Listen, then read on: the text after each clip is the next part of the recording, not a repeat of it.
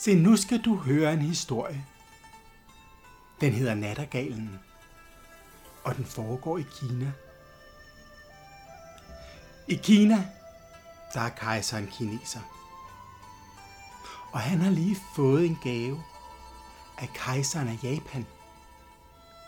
Det er en kunstfugl i guld og med diamanter og rubiner og ædelstene.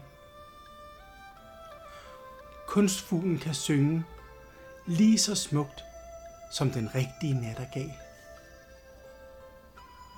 Derfor er den rigtige nattergal fløjet væk. Og nu kigger hele kejserens hof på den smukke guldfugl, imens den synger.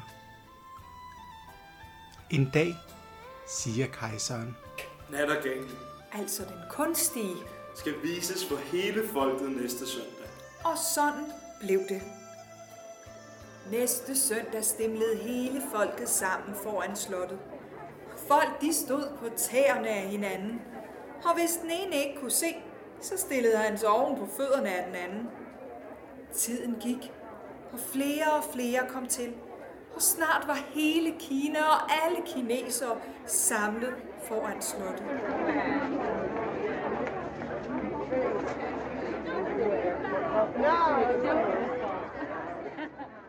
Nu kom musikmesteren frem på balkongen. Stolt holdt han den kunstige fugl frem foran sig, trykkede på knappen, og fuglen begyndte at synge.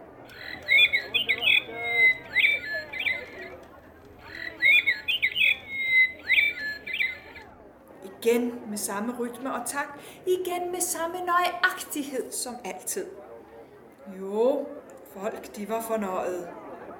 Men bagerst, helt nede ved slotsmuren, der stod der en lille pige, der havde ført hele kejserens hof til den virkelige nattergal. Og hun sagde, Jo, den klinger smukt nok. Men der mangler noget. Jeg ved ikke hvad. Musikmesteren kommer ud på balkongen. Han løfter den ene hånd og siger, Det er mig en glæde at kunne meddele, at denne fugl har kejserens største agtelse. Og kejseren har i samråd med dygtige rådgivere øh, besluttet at bortvise den rigtige nattergal. Nattergalen er hermed forvist for land og rige. bravo, bravo, bravo, bravo, bravo, bravo.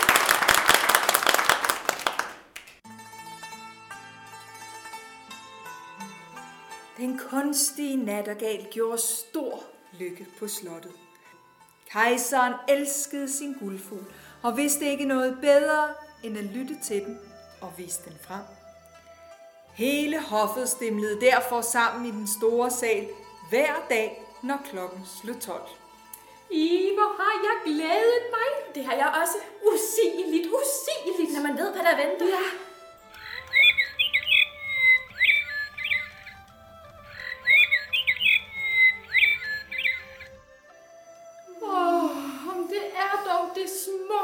Jeg nogensinde har hørt. Og tænk, at jeg skulle opleve det, og så i min levetid. Disse toner, disse toner. Sådan mødtes hoffet hver dag, når klokken slog 12. Og snart kom de også, når klokken slog 1. I, hvor har jeg glædet mig. Det er jeg også. Usigeligt, usigeligt. Når man ved, hvad der venter.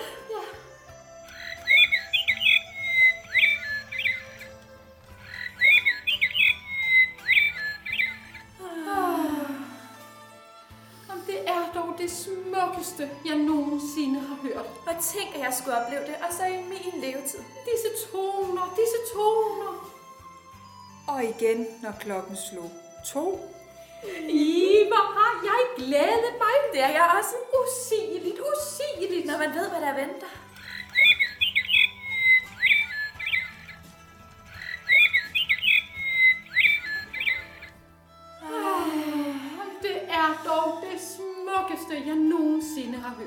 At jeg skulle opleve det, og så i min levetid. Nå, men disse toner, disse toner. Snart begyndte alle folk i hele byen at stemle sammen foran slottet. Først når klokken slog 12, og siden når den slog 1 og to. Snart kom også folk fra de nærliggende landsbyer. Først når klokken slog 12, og siden når den slog 1 og 2. Og til sidst var der ikke en eneste fra hele landet, der ikke var samlet på pladsen foran slottet. Først når klokken slog 1, og siden når den slog 2. Alle elskede guldfuglens sang. Og vaskekonerne nede i gården, de sagde, Syng igen, guldfugl. Syng igen. men de glemte at holde øje med deres vasketøj. Og inden de vidste af det, så var det krympet, så det kunne bruges som dukketøj.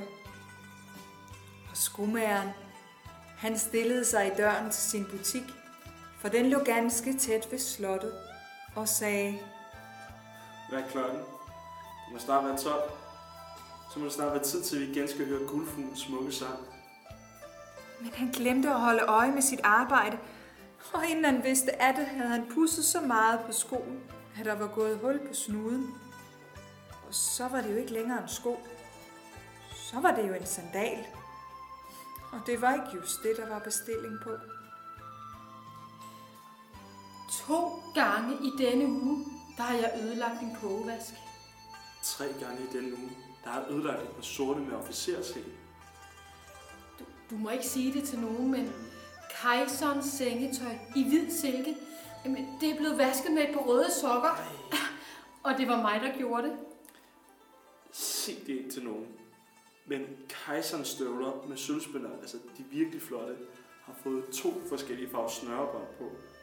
Og jeg opdagede det første, at det var for sent. Men det er som om, jeg taber mine tanker, så snart jeg hører guldfuglens smukke sang. Og hver morgen, når jeg vågner, så siger jeg til mig selv, i dag gør du det hele rigtigt.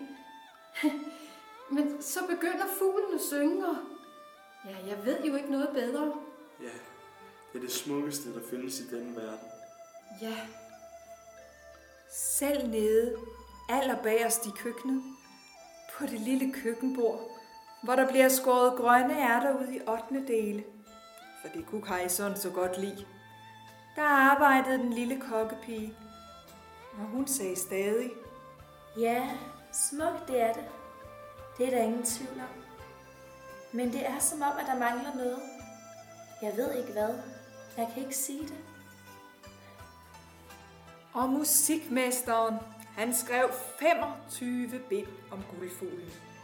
Det var et videnskabeligt værk, som kom til at stå på det kejserlige bibliotek bag lås og slå. For det var, sagde han, af lige så høj værdi som selve fuglen.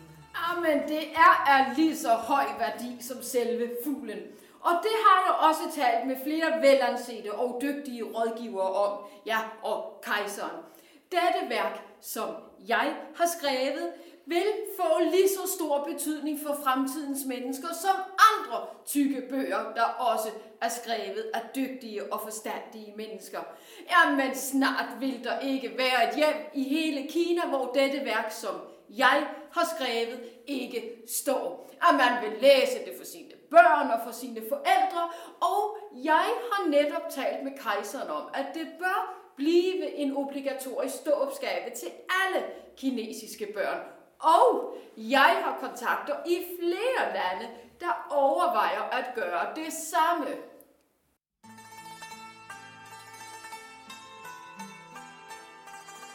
Jo, det var et betydningsfuldt værk, musikmesteren her havde skrevet. 25 bind, og de fire af dem kun om tandhjul, og et enkelt om fjedre. Musikmesteren står på balkongen med guldfuglen, og efter ham kommer kejseren.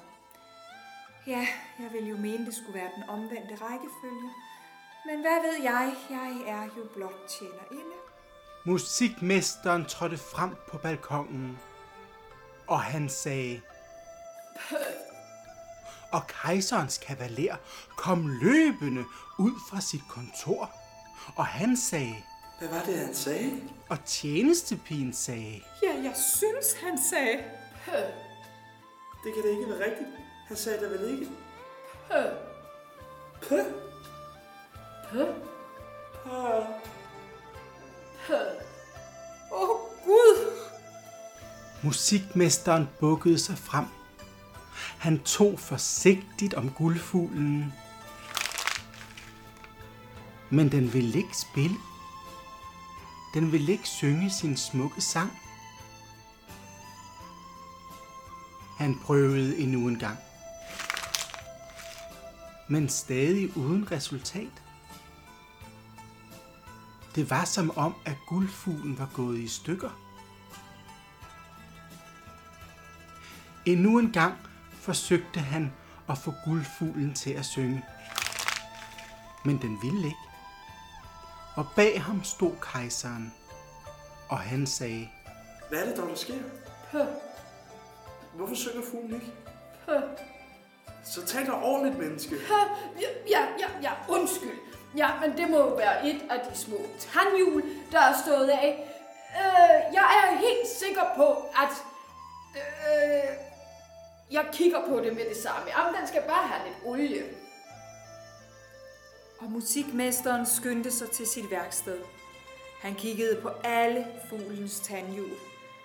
Men fejlen var ikke let at finde. Guldfuglen er lavet. Ja, men reparationen vil ikke vare evigt. Og det er med teknik, som med alt andet i dette øjeblik, vi kalder livet. Ja, teknik vil også forgå. Tandhjul kan blive slidte, fjedre kan blive slappe, og ja, jeg vil skrive et sidste bind herom. Et sidste bind til mit værk om guldfuglen.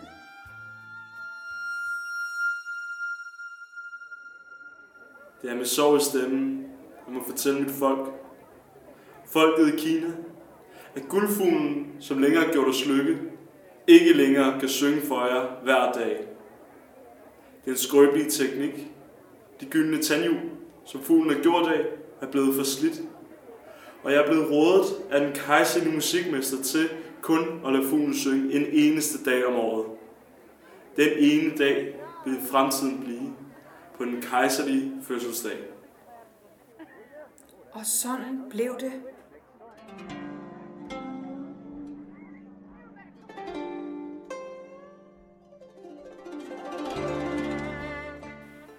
Livet i Kina blev nu et ganske andet. Alle var så bedrøvede, for man ved ikke, hvad man vil komme til at savne, før den dag, hvor man ikke har det længere. Jeg har så ondt i mine arme. Vasketøjet er blevet så tungt på det sidste. Jeg må snart lukke min butik. Folk slet ikke, der sko så meget mere nu, når guldfuglen ikke synger. Og nu er klokken snart 12. Så er der længe til fyreaften. Vandet ødelægger mine hænder. Sæben gør huden tør, og ja, så sprækker de. Jeg har fået så ondt i ryggen af at sidde stille hele dagen. Tiden går langsomt disse dage. Ja, man savner skønhed. Gør man ikke? Jo, lige netop. Man savner skønhed hver evig eneste dag. Tiden gik. Den ene time tog den anden. Den ene dag tog den anden. Og den ene uge tog den anden. Og inden længe var der landesorg i Kina. Til kejseren lå syg, og rygterne sagde, at han snart ville dø. Det var det tredje afsnit af Nattergalen. Det ser ikke godt ud. Den rigtige nattergal er blevet landsforvist. Og den kunstige guldfugl, den virker ikke mere. Så den kan heller ikke synge sin smukke sang.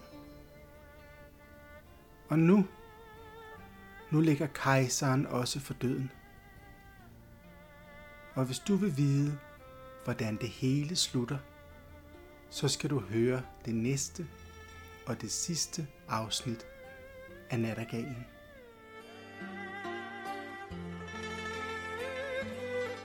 Nattergalen er produceret af Teatergruppen Talent 1 for radioteateret.dk.